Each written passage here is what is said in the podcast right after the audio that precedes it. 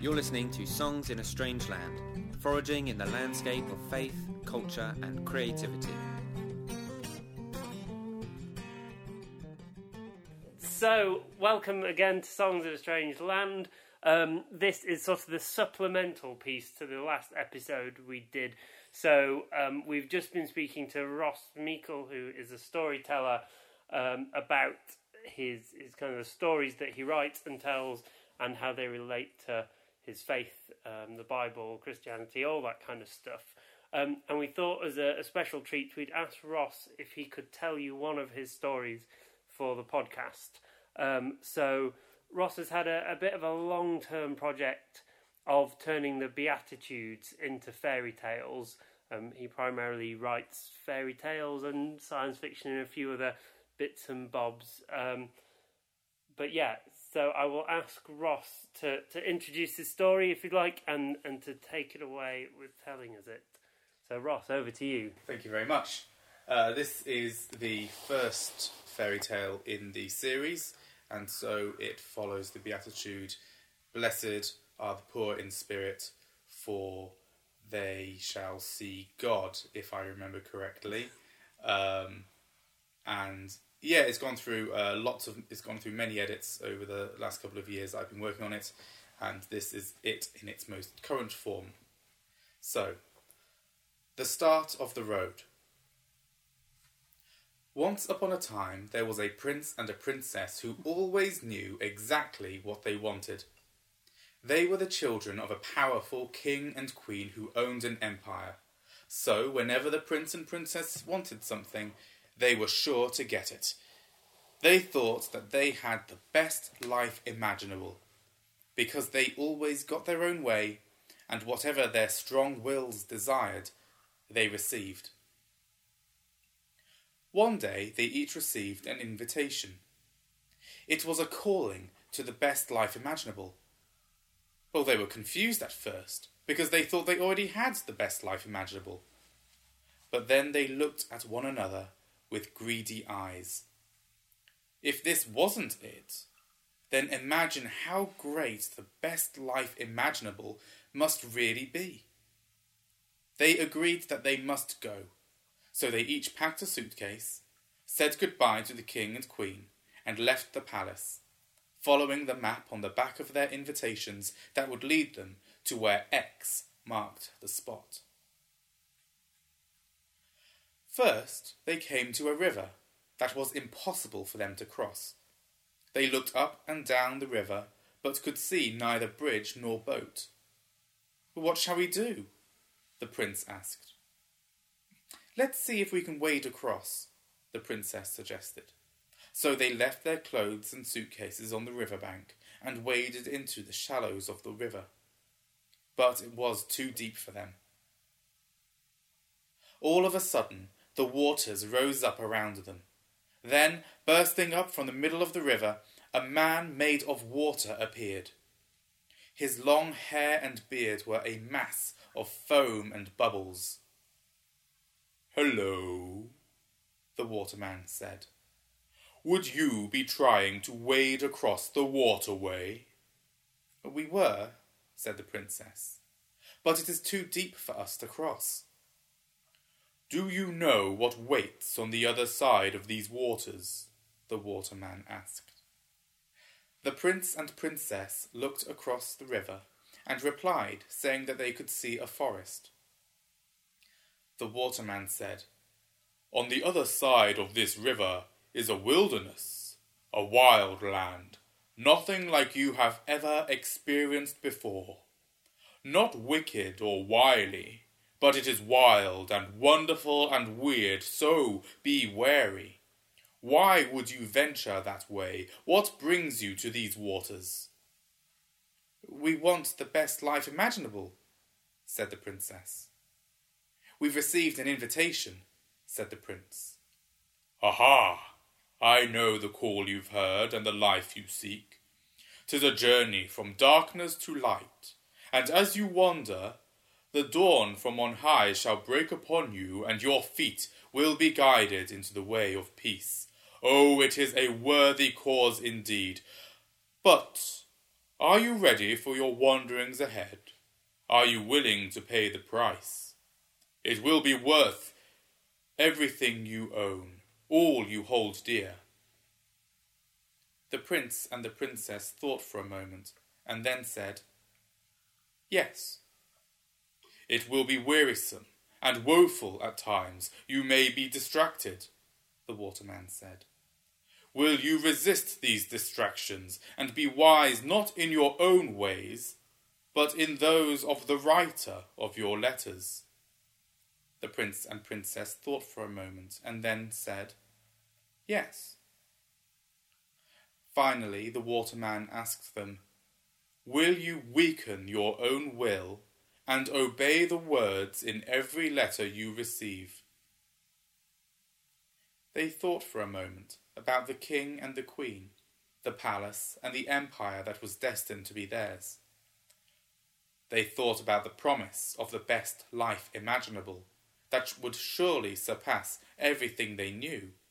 And so they said, Yes, this quest will give us the best life imaginable. Of course we will.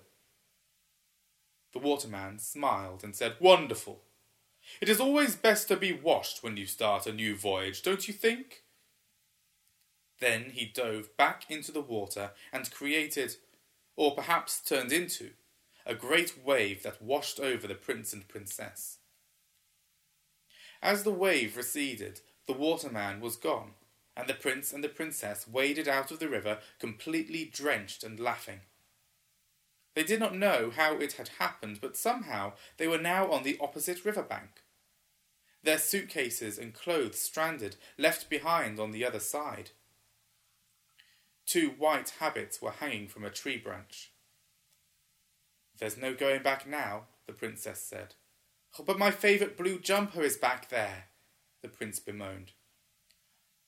I guess we'll have even better clothes when we receive the best life imaginable.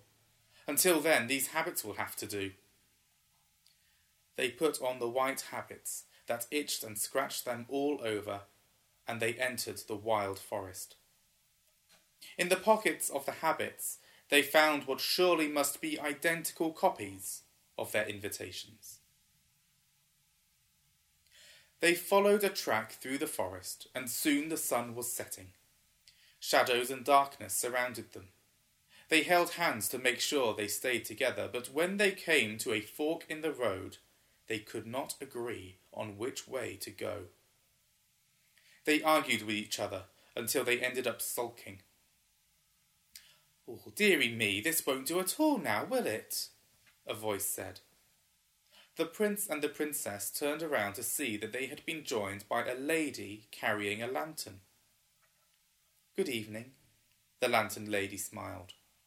It isn't, the princess pouted. Why ever not? asked the lantern lady. I want to go down the left path, and she wants to go down the right path, the prince grumbled. What do your invitations say you should do? the lantern lady asked. How do you know about our invitations? they asked back. She smiled at them you are not the first to have been on this quest, and you shall not be the last. Many reach this point and are overwhelmed by the darkness. How many others? the princess asked. Oh, countless people, the lantern lady said. You are not on this journey alone, so you'd best learn to work together. Who sends the invitations? the prince asked. You'll find out in your own time, but he casts the mighty from their thrones and lifts up the lowly. He feeds those who are hungry and sends the rich away empty. Know that you are like family to him. Are you family? Yes, we are a prince and a princess. Well, that tells me nothing of your relationship. Are you betrothed? Are you married? Are you siblings? Or simply royal friends? Speak simply. We are brother and sister, they said. Perfect, the lantern lady squealed in delight. Brothers and sisters work together the best. Now, put your heads together. The brother and sister thought for a minute. If we had some light, we could see which way is best for us to go, they agreed. They turned back to the lantern lady, who had somehow produced two oil lamps for them. She handed them over to the brother and sister. Brother, sister, let me serve you. The oil in these lamps is blessed. The oil will never run out and will burn eternally. She kissed them on the forehead. Let the light guide you, and not your own stubborn spirits. She walked back down the road they had come from, singing as she went. The brother and sister held up their oil lamps to illuminate a path that went neither left nor right, but straight down the middle. They smiled at each other, held hands, and followed the path out of the forest. The brother and sister reached the place where X marked the spot on the map on their invitations. The sun had set, and darkness had fallen over the land. They were standing on a hill among some ancient ruins. From the hill they could see the forest, the river, and the palace, their home, illuminated by the moon and stars. This used to be a palace as well, you know, a voice said. Standing beside them was an old man with a long white beard that tickled the ground where he stood. He looked out at the view with them. Who are you? the brother asked. Did you send the invitations? I have sent no invitations, said the old man. But I received one once. Who was it from? asked the sister. From the king to whom I have sworn fealty. Our father is the king. The old man laughed. But he is not my king. What did your invitation say? The old man feigned shock. Such an impudent question. My invitation is the same as everyone else's. It is to the best life imaginable. But there was something extra to my invite. My king has asked me to wait, and so I have waited. I have waited my entire life. Your whole life? But didn't you want a family? Didn't you want a wife and children? to have a house that you can call yours, filled with things that belong to you. Why would you give those up? Because I desired to serve my king. I surrendered all I held dear because I love my king and I believe that my king loves me. And so I wait, and I shall wait some more until such a time that I can stop waiting. When will that be? When my own eyes have seen the salvation prepared in the sight of all peoples. Only then shall I stop waiting. And the old man sat down on a rock which had a groove that fitted him perfectly, possibly after years of being sat upon. The brother and sister sat at his feet and watched the land before them, the moon, the stars, and their oil lamps their only lights. It was a calm night and beautiful. Then from nowhere, a stranger said, It's good. The brother and the sister stood up and spun around quicker than the old man could manage, who, as he rose, tripped on his beard and fell to the ground. The brother and sister watched as the stranger knelt down beside him and helped him up. The old man looked into the stranger's eyes and smiled. He looked so happy that the brother and the sister did not think they could ever see anyone so happy again. Lord, now you let your servant go in peace according to your word. He kissed the stranger on the forehead, then the brother and the sister, and without a word more he set off down the hill, and he was gone. Who are you? the brother and the sister asked the stranger. I am a stranger on the road. Did you send us our invitations? I did. Thank you for coming. He smiled, and it was the friendliest smile. So can we have the best life imaginable now? The sister grinned. The stranger on the road gave a curious look and didn't say a word. He sat down by the rock and from a bag on his back he pulled out fuel for a fire. The brother and the sister sat down too, and watched him as he built a fire, lit it, and began to mull some wine. The brother and sister looked around the ruins. What happened here? they asked. It was once a palace that ruled a great empire, the stranger on the road told them. But it crumbled. They all crumble. Did you make it crumble? The sister asked suspiciously. What makes you think that? Well, the lantern lady said that you cast the mighty from their thrones and lift up the lowly. The stranger on the road smiled and said, Empires fall because they do not follow my way. They think they know best, but they don't. I do know best, and that is a fact. Will you follow my way? We want the best life imaginable, like you said in our invitations. Tell me, brother, sister, what does the best life imaginable look like? They thought for a moment.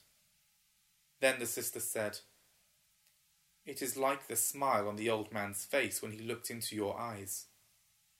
And the brother said, I want to smile like him one day. The stranger on the road smiled like a child. Follow me, he said. He didn't move or go anywhere, so the brother and sister weren't quite sure what to do. But the stranger on the road took a loaf of bread from his bag and ripped it into three, handing two pieces out to the brother and sister. Then he poured the mulled wine into three clay mugs. He raised his mug, and the brother and sister raised theirs. To the journey ahead, he said, and he took a drink. You mean you're not going to give us the best life imaginable now? the brother and sister asked. The stranger on the road laughed kindly. That's not how it works. You have to find it for yourself. But you are well on your way. Don't be afraid. Follow me. This is the start of the road.